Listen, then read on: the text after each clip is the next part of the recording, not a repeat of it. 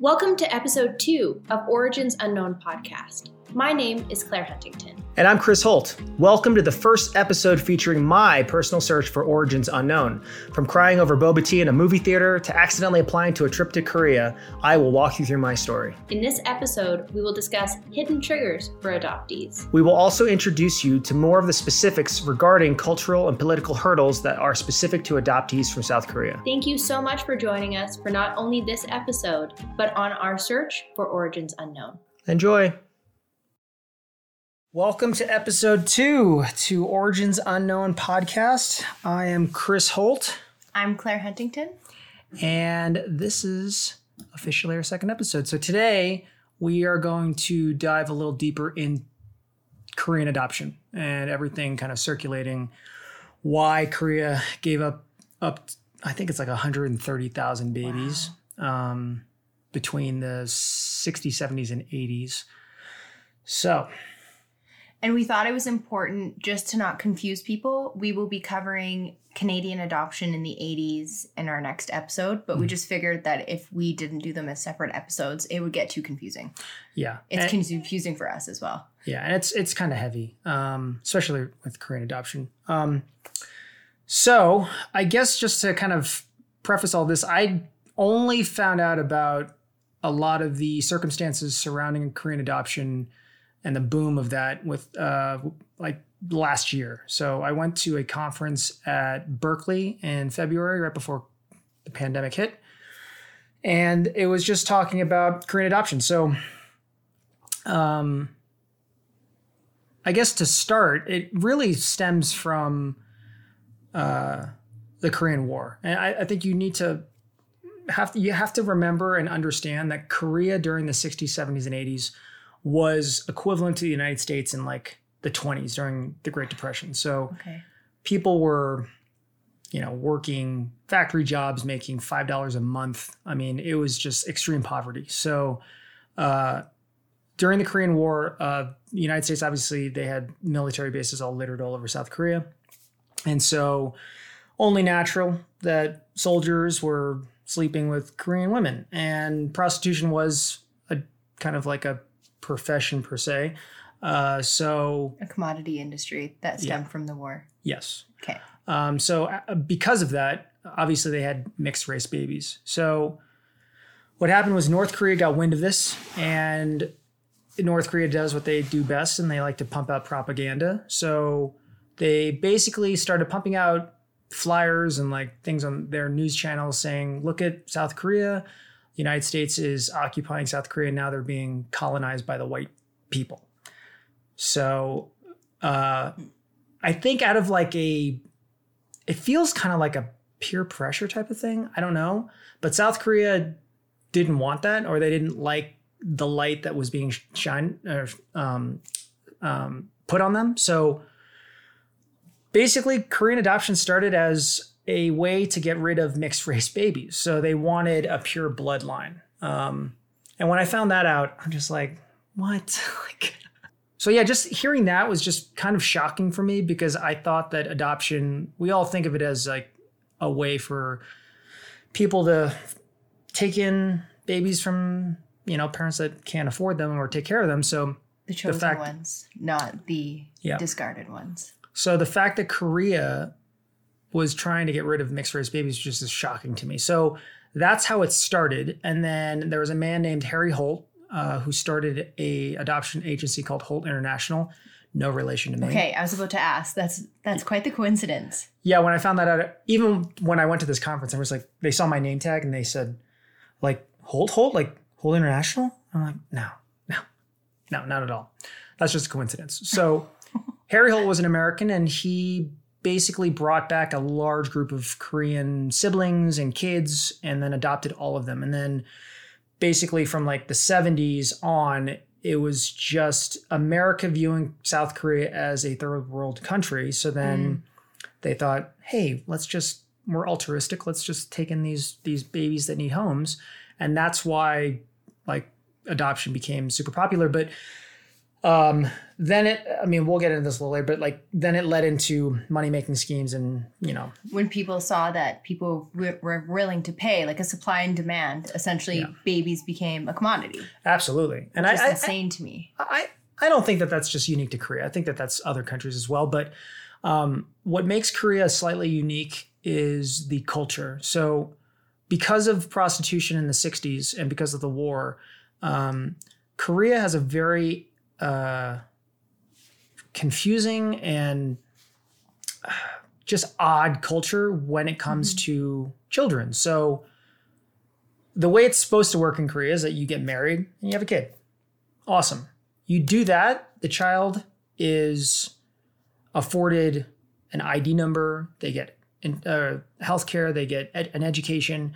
But if you were born outside of wedlock, then that baby is literally, you don't get an ID number, you're not, you're just kind of cast off to the side. Um, so you really don't have an identity Wow. just because they hold marriage so sacred. So so, what would an ID number, not having an ID number, do you know what that would restrict you from doing? I, you can't even go to school. It's kind of I, I want to say it's equi- equivalent to having like a social security card number or a passport or some type of form of ID. Like you wouldn't even be afforded identification. So, social, you can go to school without a passport, though. no, yeah, but within the school systems in Korea, I think it's slightly different. You need an ID number just to like be part of society. So it was their way of Discouraging. dis- yeah, discouraging people having children outside of marriage. Um, but set that aside, the culture also, uh, when a baby is born, they are property of the father. What? Yeah, so it's it's a patriarchal uh, hierarchy. So let's just say the mother and father get divorced, the child automatically goes to the father's family. So the the woman, the mother, has no rights over the child, which oh my is goodness. Yeah, which that is would cause problems if she ever wanted to. That's probably so that women can't leave. Yeah, it, it- it Oh. really is a Okay. obviously a male dominated uh, society, but um, the whole ID rule or that stipulation that um, they created back then changed. I think it was like 2006, so it's pretty recent that they changed those laws. Uh, but ultimately, if you were um, married or unmarried and you were pregnant, not only would the I mean society kind of shun you and cast you off to the side, but uh, your community also would not support you. So uh, you would have zero support. So that's why a lot of women gave up babies just because of their circumstances. They didn't even either have enough money or they had a baby outside of marriage or uh, in Korea, if you get remarried, usually, typically, the new husband will not accept children from other marriages. Oh. So that's another reason why women give up children for adoption.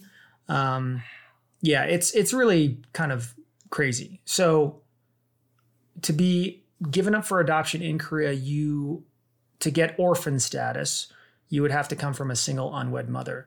So a lot of women, based on their situation, whether they were single or I mean, even horrible situations like rape, uh, they would go to adoption agencies and just, um, or sorry, especially women that were married that couldn't afford more children, which was, from my understanding, my situation. Uh, married couples would actually go to adoption agencies and ask the adoption agency to forge and just fabricate forms so they could offic- officially give the baby up for adoption. So, without any re- repercussions. yeah. Oh, wow. So, um, and so if your child can't go to school, that's another reason uh, to force mothers to put your kid up for adoption. Like your kid can't go to school, your kid can't probably get a lot of other things. It's kind of forcing their hand. yes, absolutely. Oh my and, gosh. and so it's, uh, I can't imagine. yeah, it, it, the the conference I went to was really crazy because they actually flew in three birth mothers from Korea, didn't speak English, so we had a translator there, and they came from three different situations that were most common amongst Mm. all us Korean adoptees. So just picture a big auditorium, these three Korean women, and then a crowd of like 150 people or whatever, and all of us are Korean adoptees. So all of us are looking at these three women as okay, they are in many ways a proxy for what might be my situation. Oh wow. So the first mother tells her story, and she was married. She had a daughter. They were very poor, so they moved in with their in-laws uh, or her in-laws, and then they had a second baby. So they were living in a small apartment. So it was the the mother, the father, the sister, uh, the daughter, and then her and her husband, and then her two kids. So basically, Oh, was okay. six, technically six people in a small apartment. So this woman's mother-in-law forced her to give up her second baby for adoption because she says there's no room in the, in this place, which is terrible. So she was forced to give her up. Um, the second woman, uh, she was dating a boy. They got pregnant. She wasn't married. So then she was automatically assumed that either amongst her friends that maybe she was a prostitute or uh, her family and his family didn't support the baby because they weren't married. So Could you retroactively get married, or is it any child conceived? no, It, it- just there's just no misnomer. You can't Yeah. have a shotgun wedding. Yep. I don't even think that that's a thing there.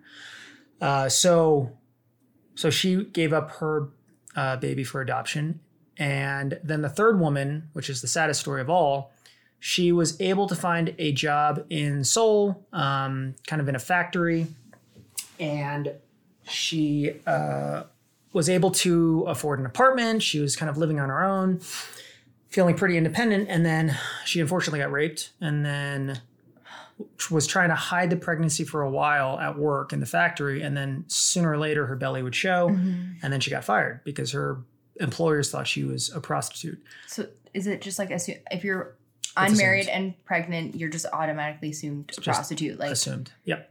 Yep. Um, so then she uh, basically couldn't afford her apartment because she got fired. Oh so she lived on the couch of a fellow um, uh, like worker that worked in the factory with her. And then eventually when the baby was born i mean she had no money for food. The baby was always crying. And then this person who was letting her sleep on her couch said look you need to get out of here. I, I can't i have to work like 15 hour shifts. Your baby never stops crying. I can't get any sleep. You need to leave. So then she was basically on the street. So she had to give up her baby for adoption because she just didn't have the means to take care of the baby. So it was really hard to listen to them talk about this because you have to also remember in their culture, this is so much shame that they live with. Mhm. It's tremendous shame on them, their families. Uh, it, just, it's like that scarlet letter for them. Hester Prynne. Yeah.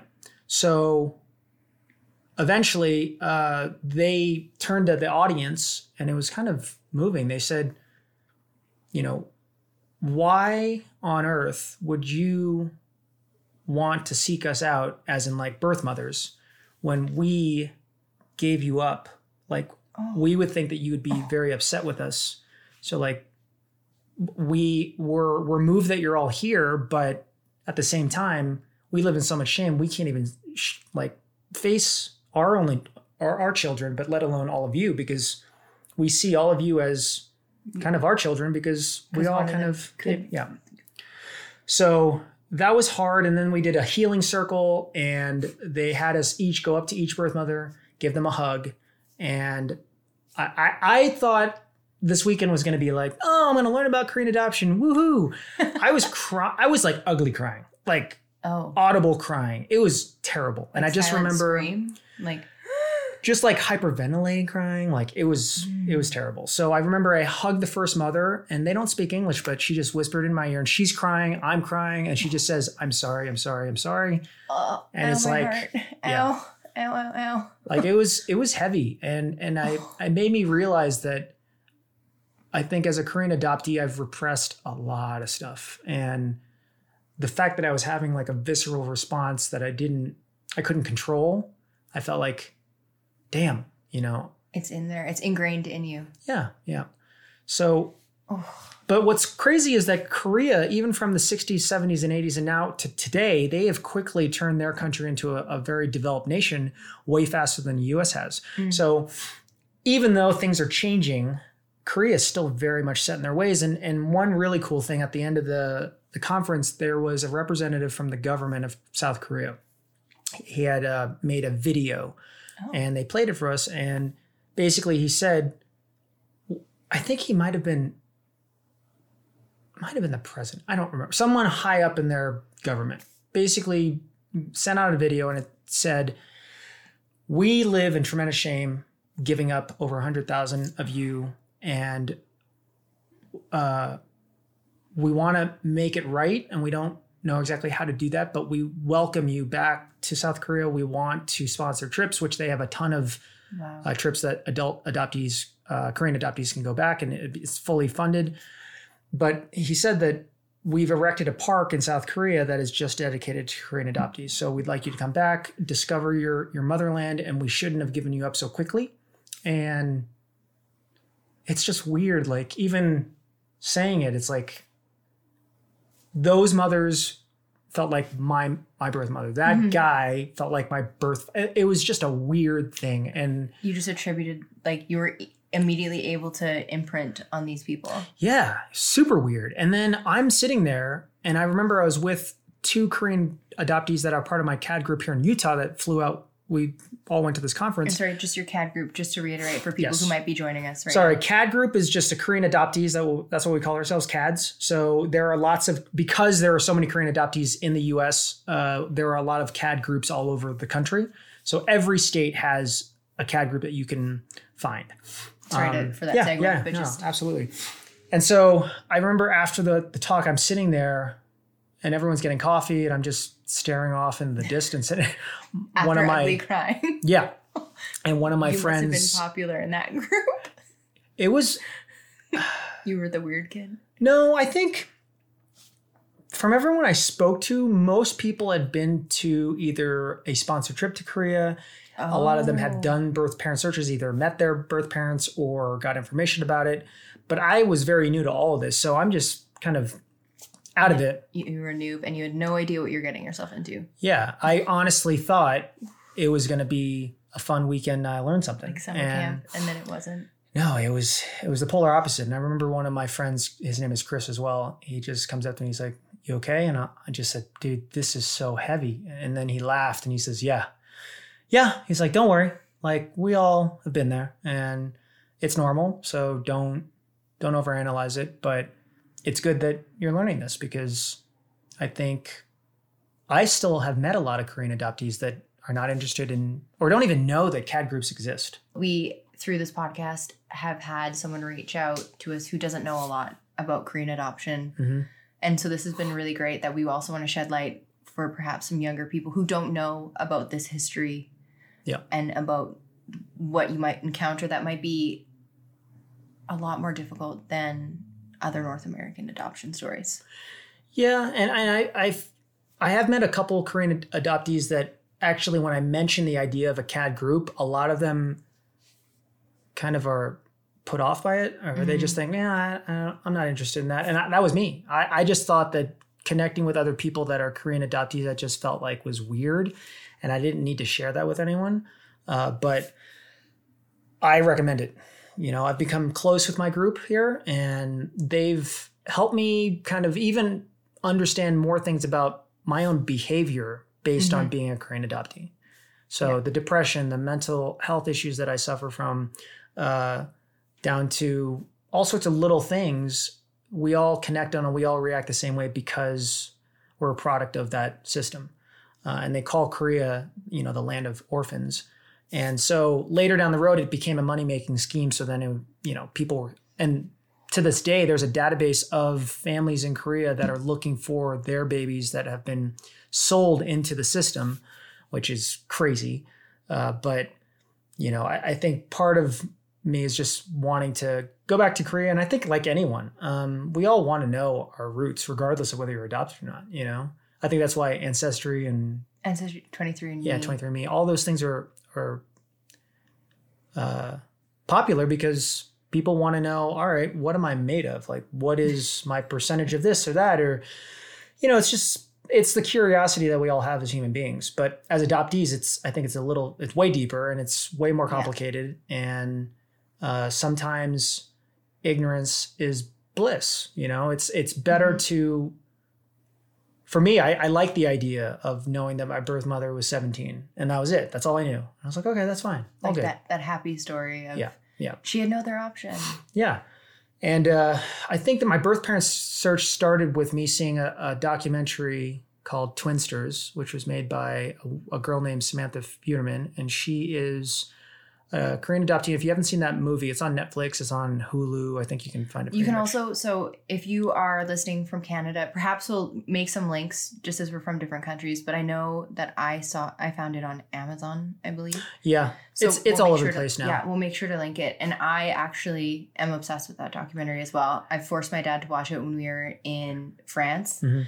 And I remember I was completely fangirling that you even knew her. yeah. Which is funny because it's the same thing. I remember I was by myself for a weekend and I wanted to go see a movie and I looked up some movies at a local theater in Miami where I was living at the time.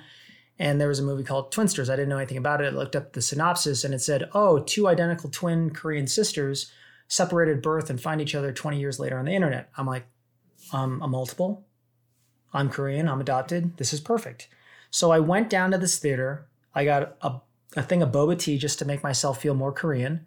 So there I am in this theater with my boba tea, and I'm like, just like the the conference, I'm like, this is gonna be awesome. This is gonna be so awesome.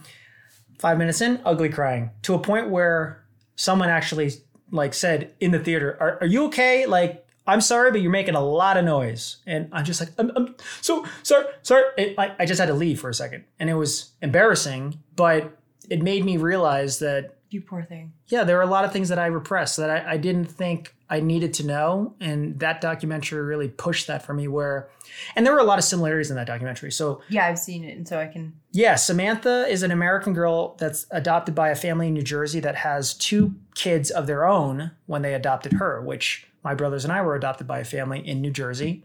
We all flew into JFK just like Samantha did. And our my parents have two kids prior to us. So I thought that was kind of weird. And then the other girl is uh, was adopted by a French family in Paris, and her uh, adoption agency was Holt International. So there, that was the first time I'd ever heard of that adoption agency. So I'm sitting here thinking, that American girl is that's pretty weird because that's pretty close, I almost identical to our story. And then the fact the other girl was adopted by, or her adoption agency was Holt International. I honestly, for a second, I'm like, who's punking me? Like, where's Ashton? Is he gonna jump out? Like, this is just too weird. The And then- similarities and coincidences. Yeah. And so then after the movie, I remember uh, I was crying most of the movie. I sat on a Into bench. your boba tea. Yeah, into yeah. I think I yeah, I think I was crying into it and drinking my own tears. Like it was just a bad situation. Oh my goodness. So I sat on a bench for like an hour after the movie and I just said to myself, I need to do a search. And so I called my older sister. Uh, and then again, this is another long, this is a tangent, but uh, that's what sparked my birth parent search. And I think um, for a lot of us, and I don't know about you, but you know, sometimes we need that. Sometimes we need that little push because That kick or that awakening. yeah, yeah. And and I would just say the advice that Samantha gave me because I reached out to her, she found out about our story and she said, "Look, I will help you any way I can." Uh, but she even said, "Look, just know that you need to be okay with whatever you find. You're opening a door, Wow. and if it's good or bad, especially if it's going to be bad, because let's be honest, it's most likely going to be bad. Uh, you need to be okay with it. And uh, and at the time, I'm like, oh yeah, I'm good, I'm good, I'm good. Mm-hmm. And then the more I found out, the more just more ugly tears and crying and It's not Um, easy. yeah. So I think you know if if this podcast is something like that for some people out there, hmm that would bring me joy because I think sometimes for me especially I think in retrospect I was just too scared to know or find out. I'd rather you know keep that story in my head of her just being too young to keep us. Uh, so at the end of the day, people ask me sometimes when they when I tell them the story, they say like, "Do you regret searching, doing the Mm. search?" And to be honest, no. And I feel like I should have done it sooner. You know, um, because I think set adoption aside, I think we all think we have enough time. You know, I'm going to do it on Monday. Yeah. I'm going to start this next month. I'm going to New Year's resolutions, like all this stuff. But you could get hit by a truck tomorrow, and it doesn't really matter. So honestly, if you have any even a Inkling. inkling, just a small desire, you really should start, you know, because I don't know about you, but for most adoptees that I've talked to, it's a long road. It is, and I and I would also say that um, that's great advice for any adoptee. Be okay with what you find.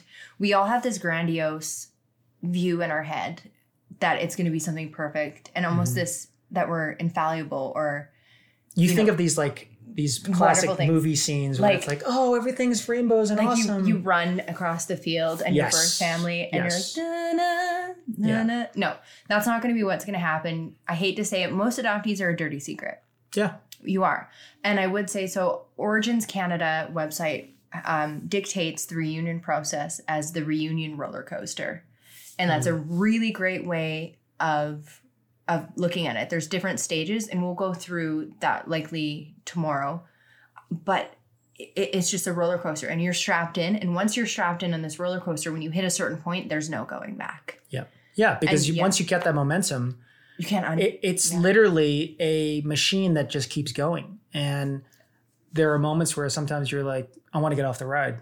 completely and that's when someone described it I, in the resources we've been looking at that you, there's comes a certain point in a roller coaster human nature you're like no i don't want to but you are in this you can't close that door Mhm. once you've opened it Yeah. Once you open it, it's open. and what did i Um, say to you i want to just look through the mail slot Yeah, yeah, yeah. That's what I think a lot of us want to do. But um, despite starting my search at 32, which was six years ago, I still don't have any finalized answers or conclusions or anything like that. And it would require me to go back to Korea, which I was accepted into a sponsored trip. Uh, and truth be known, I completely forgot that I applied for it. So I got did you just do it late night late night late night. I don't know what was happening, uh, but I get I got an email. Uh, I don't even know when I did it, but I got an email. It just says congratulations. I was about to like delete it. because you thought it was spam Yeah, but it, it had uh, I think it was called uh, Bridge Tour. So it just said Bridge Tour. Congratulations. I'm like, what? It says congratulations. You've been accepted into this Bridge Tour. I think that's the name of it. Uh, you know, we have. I think it's only 12 spots, and you had. I, apparently, I looked up the app. You had to write an essay. I don't remember what I wrote. I don't remember writing an essay, but I got accepted into this program. So I was super excited. And then I thought, oh man, I can't go without my brothers. So I sent them an email. I said, hey, is there any way, any spots for my brothers to maybe apply? And then they wrote me back. They're like, we're so sorry, but we only have a limited budget. And the deadline for the essays was like three months ago. And I'm like, oh, so at least no. we know when you wrote the essay Yes. Uh, so then, obviously, because of COVID, the whole thing was canceled anyway. So Um, that is a great tip too, though. I mentioned that I did a late night search and thought I accidentally found something. Do not do late night adoption searches. Do not break up with a boyfriend or a girlfriend or get into a fight with a friend and decide to go in and don't do Google- this drunk. Don't do this This- under the influence of anything because honestly, It's oh my gosh, it's jarring. It's super jarring. And as and I was conflicted. I was like, should I be excited? Like yeah, I, I'm scared now. Like I don't. That's a big step to go to Korea by myself without my like, brothers. Shower, have a coffee, do it in the morning. Yeah. Um, I've had a few situations and times where I thought I found something and had panic attacks. Mhm. also in birth searches and and looking for things never go looking so finding your birth family is going to rock the foundation and rock you as a human being if you are already going through a mental health issue if you have lost your job if you are in a low time if you are struggling with depression and you do not feel like you have a support system Mhm. it is my personal recommendation don't go looking for something Don't do it. don't do it. Um, it's really great to have someone as a support system. I would actually recommend if you can get, get therapy as you're going through this Mhm. to get therapy before. There are adoption therapists, which are really great. Yeah. And I, I think also because there was so much trauma linked to adoption, and that was part of the the conference was talking about depression, suicide rates, um, divorce rates. These are all I don't know what the demo, or the statistics are for everyone else, but Korean adoptees high suicide rates, high divorce rates, and that's just high mental health issues, depression, all these different things. So because those things are you know, I feel like when you're born, everything like you are just this perfect being, and then whatever you're, you, you start getting cracks here and chips there, and then before you know it, you know, this whole idea, and this is another topic of physical touch within the first, you know, hours or whatever that is, you know, who knows? But there's a lot of trauma for any any human being that isn't that is you know taken from their birth mother and then kind of shipped off. So going back to what Claire was saying, if you are not in a good headspace, Don't go looking. like we're already broken as it is. It's like if you're not in a good headspace and then you go looking, I I mean it's just a, a recipe for disaster. Uh, so Yeah, and Miss Michelle Visage on so she's on RuPaul's Mhm. podcast. So she's like she's been his best friend forever. She's such a, an incredible human being, and I remember going on a run and listening to their podcast about other stuff, and she talks about trauma in the womb. Mm, That there's almost there's been research done. uh, There's a psychosomatic connection that when there's trauma from from just like when you're being conceived or being carried that there's almost that connection and like you said the first moments of being held Mhm. i personally i don't know if this is towards adoption we'll find out my story when i cry or i'm upset i don't want anyone to touch me and Yeah. i've been like that since i was a kid because i hate to say it no matter who your foster parent is or if you were in an orphanage when you are taking care of multiple children that's a good question. do you know what I mean? Like you're taking care of multiple children, and that's something I want to find out. Multiple children, you're just trying to meet the needs of all of these kids, Yeah. right? And so if one kid is crying, so if you have a one-on-one parent, and or if it's your child, if your child's crying, you're going to pick it up and you're going to do all of that stuff.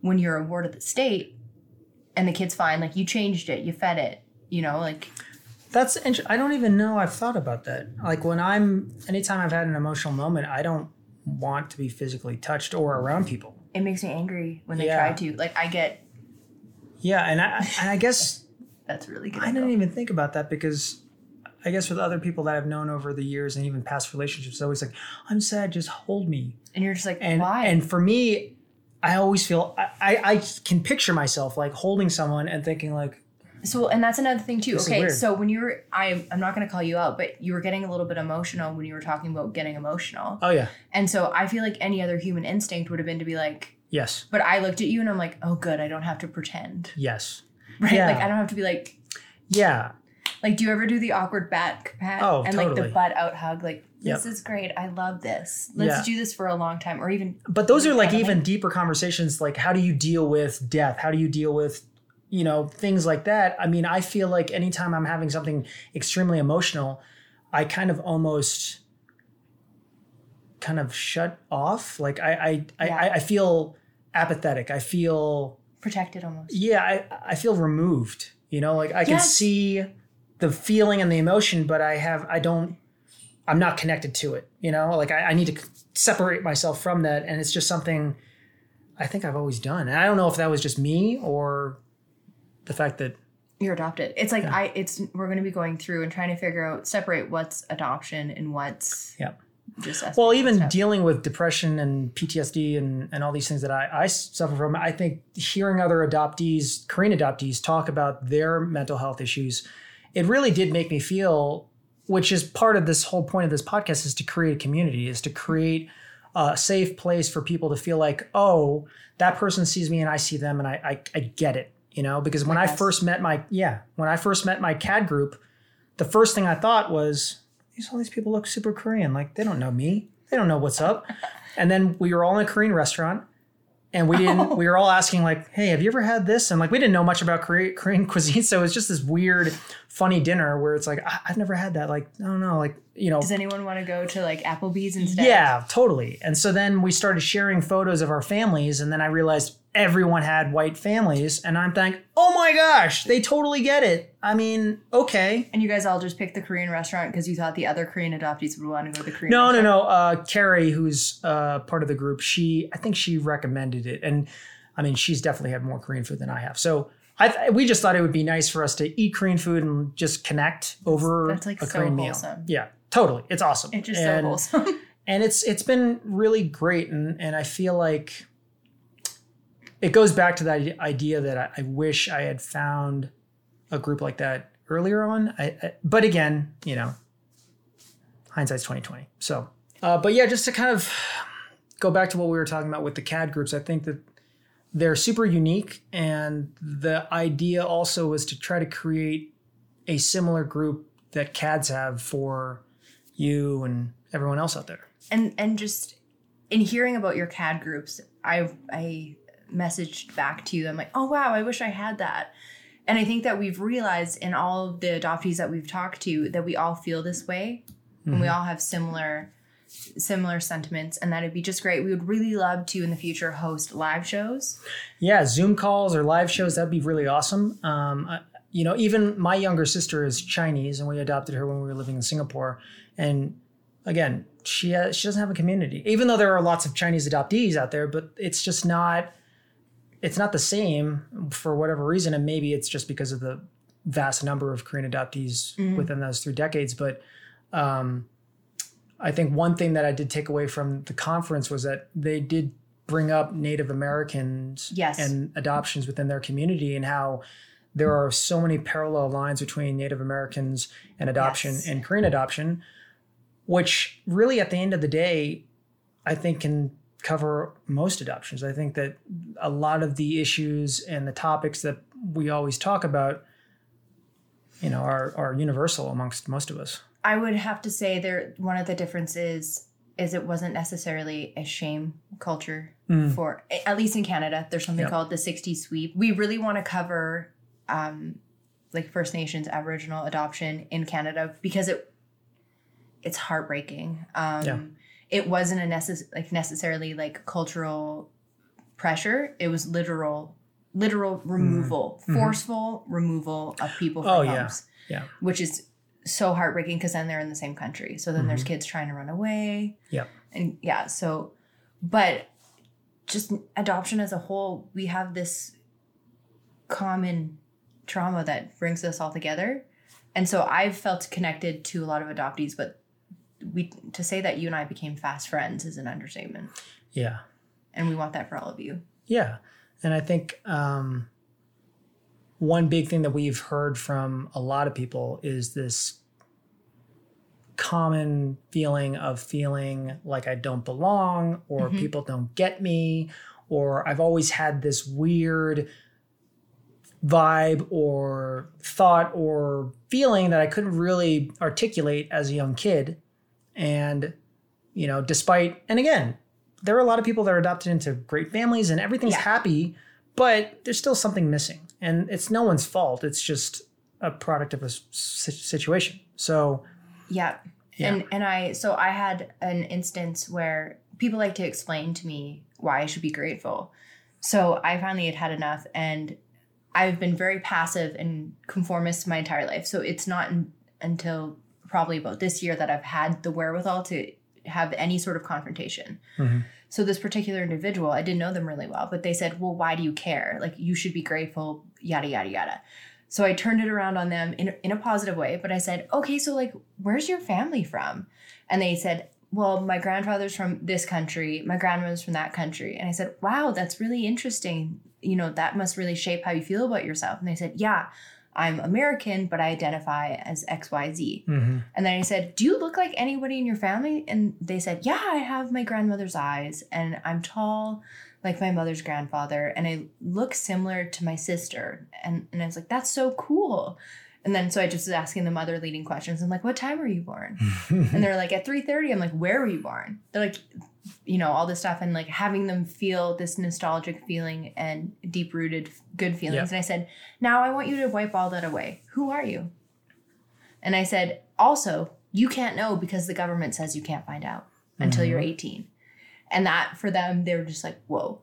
Yeah, uh, I think it's there are so many things people take for granted. Um, that's why I love meeting people's parents because I love seeing mannerisms, you know, idiosyncrasies, uh, looks, facial features, expressions, stuff like that, um, which is super fascinating to me. But then that leads into, you know, what we were talking about before, like the whole nature versus nurture, like how much of me is a product of just me or how much is it a product of being raised by my parents so but ultimately i mean my birth parent search you know after seeing that movie and it totally like rocked my world i remember i i went to dinner by myself after the movie i was on the phone with my older sister They're so emo. and she was crying because I was crying. And she says, How could you see that movie by yourself? I'm like, Jen, I thought it was going to be like fun and like I was going to learn something, but it was just really like a kick in the nuts. And she says, "Oh my god, are you okay? Do you can I meet you?" Like I said, "No, no, I'm fine." That's such an adopt adoptee thing. I was eating at Earl's, which is a Canadian restaurant Oh. In Miami, and some clients from a gym that I used to own in Miami, they came walking by, Oh no, of course. and of course, there I am crying over my plate, and the woman Eating carbs. yeah, I was eating French fries. I'll never forget it. And she just looks at me and she says, uh, "Are are you crying? Are you okay?" And and I just said, "Oh, allergies, you know." And there's no allergies in Miami. I'm like, "Oh, I am just allergies." To, And- to emotions about adoption. I'm allergic to emotion. Yeah, pretty much. And then, um, my older sister is a partner at an immigration firm in Miami. So then I wow. I call I called her and I said, "Hey, I want to do a birth parent search, but anything I find, can I just send to you because I need it just double check by you to see if things are legit." So then I called my mom and I asked her I didn't even like segue into it. I just, "Hey mom, what's the name of the adoption agency that you adopted us from?" Oh, I do that all the time. To my like, there's no intro and there's no like. But I don't know what to tell her. Like, so I just said there was a long pause, and I could just picture my mom's face and how she was reacting to it. And and then she just says, "Why why why do you want to know?" And I said, "Well, I just saw this movie called Twinsters. So if you want to know what I'm going through right now, you can watch it. This has nothing to do with you. I just need some closure." And she says, "Okay, it was called Love the Children." So I said, "Okay, cool." Google search Love the Children doesn't exist anymore. Oh. So I'm like, okay, that sucks. But it had a bunch of links for different organizations in Korea uh, that I could email. So I sent out a very generic email. And mind you, at this time, the adoption papers that I had from my parents, uh, it only said that our birth mother was 17 and no other real information on our birth parents. And there was a photo attached to the file that my brothers and I all have. So my mom made a copy of it. It's framed. Oh. All three of us have it. It's on the fridge. and is it? It's of you three, correct? Yeah, so it's us three being held by three women. For at the time, 32 years of my life, I had no idea who they were. My mom didn't know who they were. It's just these three women. My mom just says, they told us this was taken before you left for the States. So I said, okay, cool. So I'm I sent out a generic email. I said, hi, my name is Chris Holt. I'm an identical triplet born December 20th, 1982. I'm just looking for more information on our birth parents. That's all I said. Didn't say anything about the adoption agency. I just said birth year, identical triplets, uh, and, our, uh, and that was it. So I got a lot of emails back saying, "Oh, you need to pay us hundred dollars, and we'll get some information." And I'm like, "I'm not paying No. any money." So it's like a, after the fact, it was a money making scam to sell kids, and then now to find your information Mhm. because they didn't know if they were the real. They want a processing fee, and they might not have any information. Oh, for sure. You don't know. I my mean, there's so many scams on the internet anyway. So, Oh. so I, and I sent those to my sister, and she's like, "Don't, don't. This is bogus. Don't." Okay, so people looking Korean adoptees don't pay Mm-hmm. Yeah. money. You should not pay any money for anything. No. for Okay. information. Yeah. Uh, so I get an email a week later, and there is a guy named Park Kyung Young from Korean Adoption Services (KAS), and he, and he writes in the email, "Hello, Christopher. I have your Love the Children documents on my desk." So you didn't reference love the documents. Didn't didn't reference that. So then I said, Wow. "What?" So then he says, uh, "Based on the Adoption Act of 2012, which I don't even know what that is, uh, you need to fill out an application to request a birth parent search. And since there's three of you, we need three of these applications signed." So I sent it to my older sister. I'm kind of freaking out because I didn't mention love the children of this person, and my little or my older sister looks up this uh, adoption agency or the KAS, and then she calls me and she says, "I don't know how you found this person, but this this They're all checks out." So then she's like nervous. I'm freaking out. I'm shaking. So then I, I I told her I said, "What do I what do I do?" She's like, "Email them back. Fill out the application." But so, so, Mhm. so just because so one of the unique instances of your adoption is that there's three of you. yes, So when you're searching for me, I am a governing body of one. Yep. I'm a one man army. hmm There's three of you. So at this point in time, at any point in time, did you call your brothers? Oh, I told them they had no interest in doing a search. So they were like, "Yeah, do whatever you want." It's but cool. they so they they weren't. they weren't against it. They just have no desire to do it themselves. So because you were a triplet though, had one of them been against it, nothing would have come of this. Um, well, no. Here, like, so we have the applications. I filled it out, and literally, it's name, address, sign. Justin fills it out. I send it to Jeremy. So you could. Three days later, I'm like, Jeremy, what are you doing right now? And he says, I'm I'm busy. I said, Jeremy, it's a one piece of paper application. Just sign it for me. And he and then he just says, I'm really busy, bro. And at the time, Jeremy wasn't extremely busy. So of course I got frustrated and I said, Look, out of everyone in this family, you're the least busy person in this family. Oh, So you know what? I'm just gonna sign it for you. So yes, Allegedly, allegedly. he's you're going to allegedly sign it for Yeah. him. So I allegedly signed the documents, um, sent them in. uh, so I get an email back and it says, All right, so we've gotten the applications, so we're starting the process. But in the meantime, we feel that it's important to tell you now. That's all he wrote. And I'm like, What does that mean? Like there's it was open ended. Like he almost Yeah. like he forgot to send the rest of the email. So, well, it says, uh, We thought it would be important to tell you now. Uh, if you're interested, email me back. So then I'm like, Well, Tell you Uh, what now? Duh. Exactly. So I'm like, I want to know. I don't know what that is. So then he says to me, "Oh well, I'm attaching the original the the correct adoption documents Wait, what? that were forged because at the time again, I thought our birth mother was single.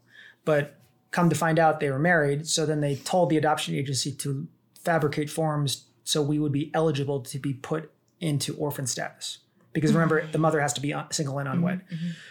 So he says, Well, you know, here are the papers. Um, your parents were married and you have a brother that was five years old when you were born. So then, right off the bat, that first sentence, I'm freaking out because I'm thinking, Oh, our birth mother's 17. She maybe got remarried and has other kids. So maybe I have half like, siblings or whatever. siblings. Yeah. Oh my god.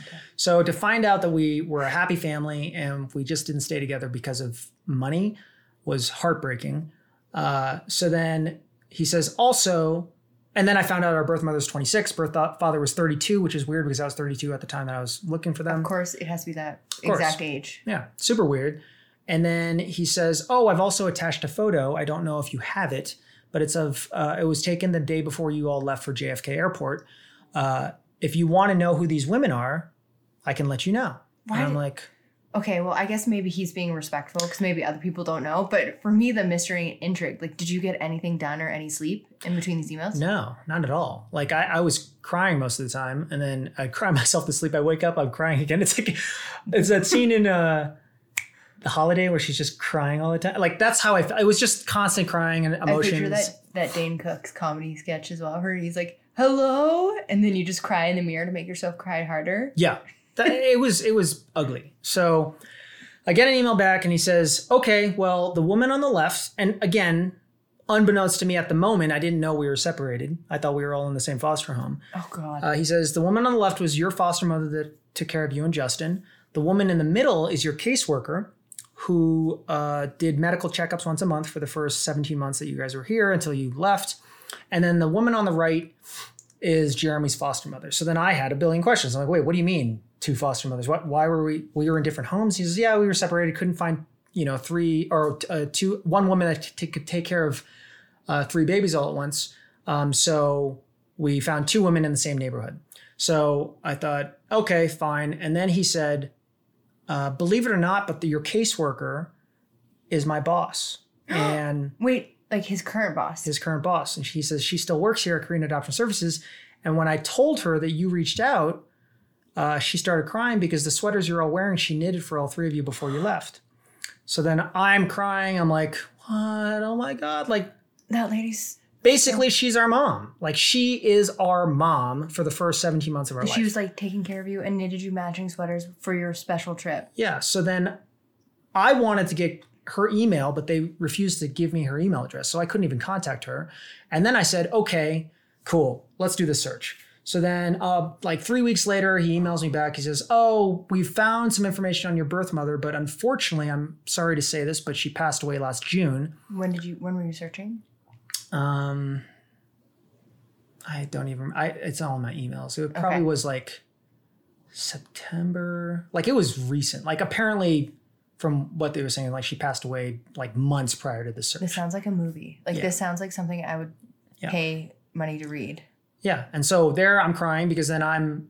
I called my brother Justin, and I remember he told me he says, "Hey man, man, this is okay. We never knew her, so it's it's okay." And I said, "But we don't have a choice now. That's what bothers me. It's that option. And that's one of the things Yeah. we talked about in our first episode. Yeah. That the longer that you wait, the less likely Oh, relatives are going to be alive. And so we want to put that into people's minds. Like you said, you know, you always have time what and whatnot. No, like if you are Life again, is short. yeah, and if you're in a great place and you you want to look and know, like, Yeah.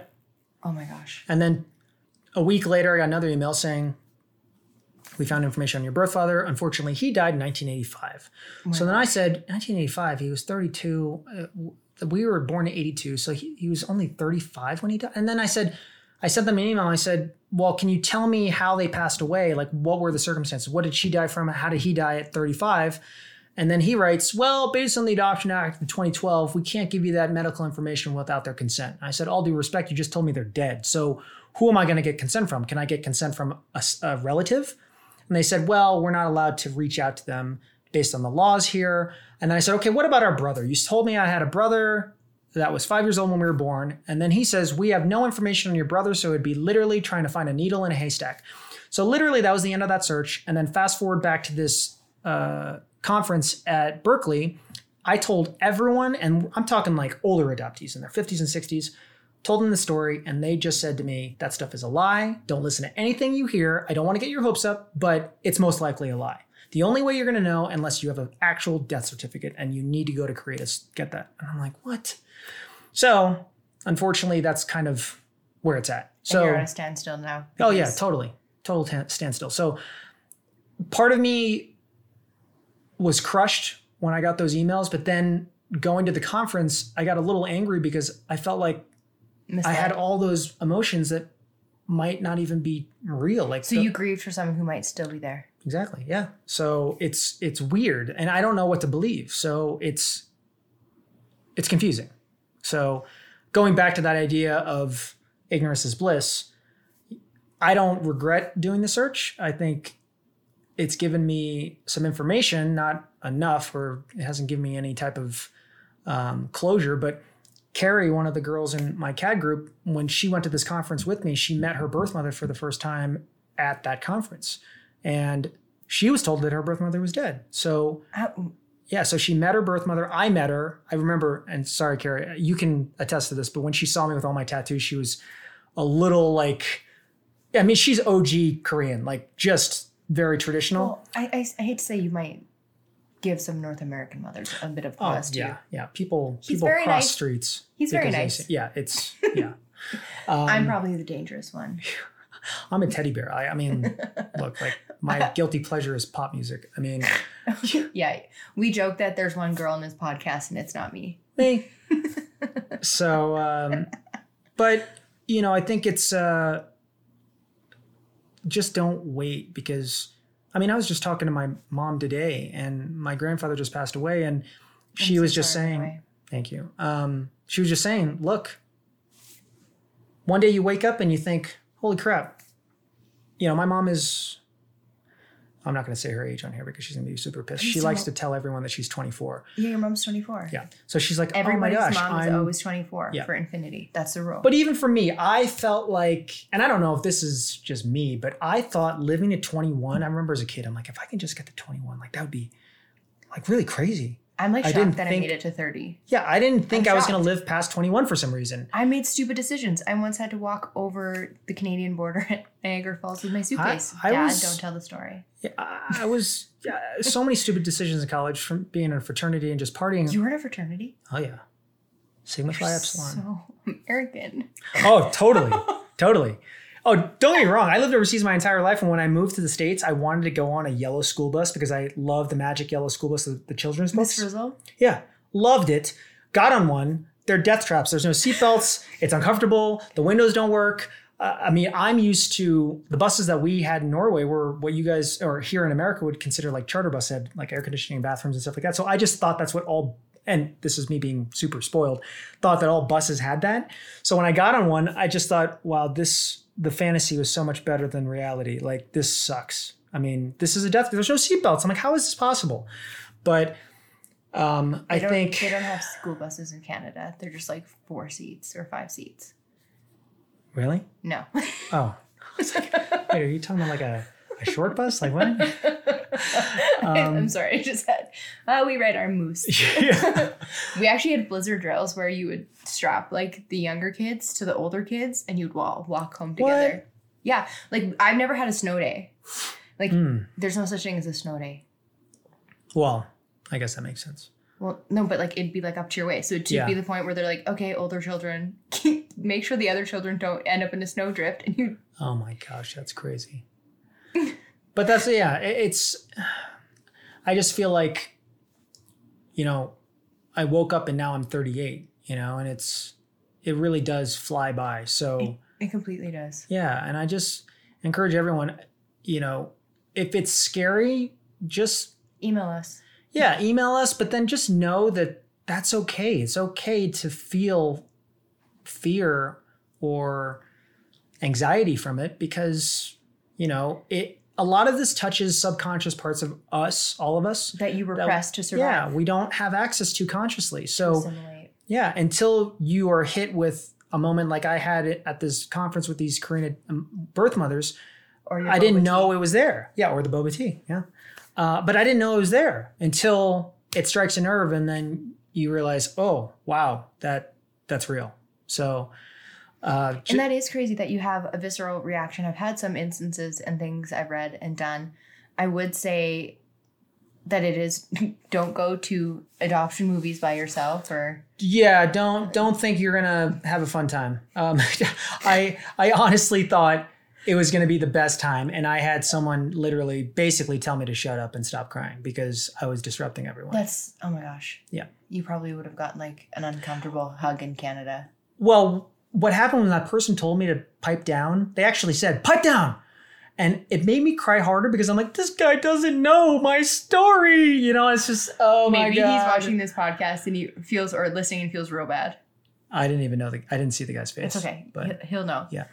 Yeah, if you were in Miami and you saw Twinsters in theater at Sunset Place, And there's a you're weird a, dick. There's a guy crying in boba tea. like, like literally, I'm picturing like I'm gonna do. A, we have to do a T-shirt now Yeah. of you in a movie theater with Oh, your yeah. tea being like, and then like on the back with Yeah. French fries. Yeah.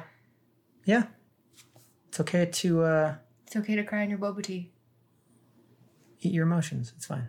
So, Uh, But everyone, please reach out because that's what this whole podcast and platform is for uh, to help you. And again, we've made it very clear we don't have all the answers. I have no answers. Yeah, but we want to be on this journey with you and help you in any way that we can. So whether that's helping you find resources, helping you uh, helping you research things. I mean, any questions you have, like how do I search for this or how do I start that? Yeah. email us at hello at originsunknownpodcast.com.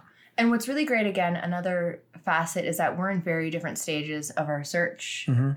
I have no idea. Um, again, you're much farther than I am. So you guys are going to be experiencing me. I'm purposely going through every step. It's kind of like the documentary. Like Samantha filmed everything in real time, which made it very compelling because Yeah. it was real emotions. It was real. Nothing was scripted. Nothing was rehearsed. It was just raw emotions. And and so and it's crazy to me because I came up with a docu series concept in 2009 when I was doing I was at art school, of, of course, um, uh, to do a docu series, and so that's why I've never done anything like ancestry or psychic or anything like that. And so it is going to be really cool for us to be doing this real time, and it's pretty scary to let you guys in on on, on this with us. Oh yeah, absolutely. So the goal is that we'll all just be scared and terrified together. But we're we'll gonna cry stand, together. We're gonna stand back to back, arms linked. Yes. Yes. So just know that strength comes in numbers and that's what we want to create here is to create a community that makes you feel less like, alone. yeah, I'm by myself, no one gets me, to, hey, I have my origins group. Yeah. know? So, And then we, we promise not to hug you if you don't want it. yeah, don't worry. And plus, we need to do the social distancing anyway as we sit here. Well, we did our tests. We did our Okay. test, by the way. Yeah. Yeah. In, in case anyone comes at us, we did all of our our testing. Um, okay. Well, I am feeling like we're gonna need a part two Yes. on your story. Um, this is until we kind of have a following. We're gonna be doing our stories just to start. It's it's really good for us to go first Yep. If we're expecting all of you to open up and talk to us, we have to do it first. So tomorrow we're going to be talking about adoption in Canada in the 80s from my perspective. Um, I don't really know a lot, but I've actually found some pretty interesting things. Like I said today, I'm like, oh hey, do you know Yeah. that I was supposed to submit a veto? Yeah. No, and honestly, if you find out some information that we don't talk Yeah. about, please share, Share it. You know, because this is really kind of like an open platform. We want we This want input. You know. Yeah. Yep. So, okay, great. Well, we are going to go and watch Letterkenny because I'm obsessed. All right. Well, you guys have a great night. Thank you for tuning in. Yeah, great. Bye, guys. Bye. If you'd like to connect with us on Instagram or TikTok, you can find us at, Origins Unknown Podcast. you can follow my co host at, Beyond the Tats. you can find me at, Sea Bear Huntington. We're also on Twitter. Follow us at O Unknown Podcast. If you'd like to visit our website, it's originsunknownpodcast.com. Also, if you'd like to send us questions, uh, share your story, or even just say hi, you can send us an email at hello at originsunknownpodcast.com. Special thanks to Pace Randolph for writing, performing, and producing the audio for our podcast. Follow him on Spotify for more wonderful music. I think I walked the long way home. Now fall, just pick me up and hold me close when things get rough.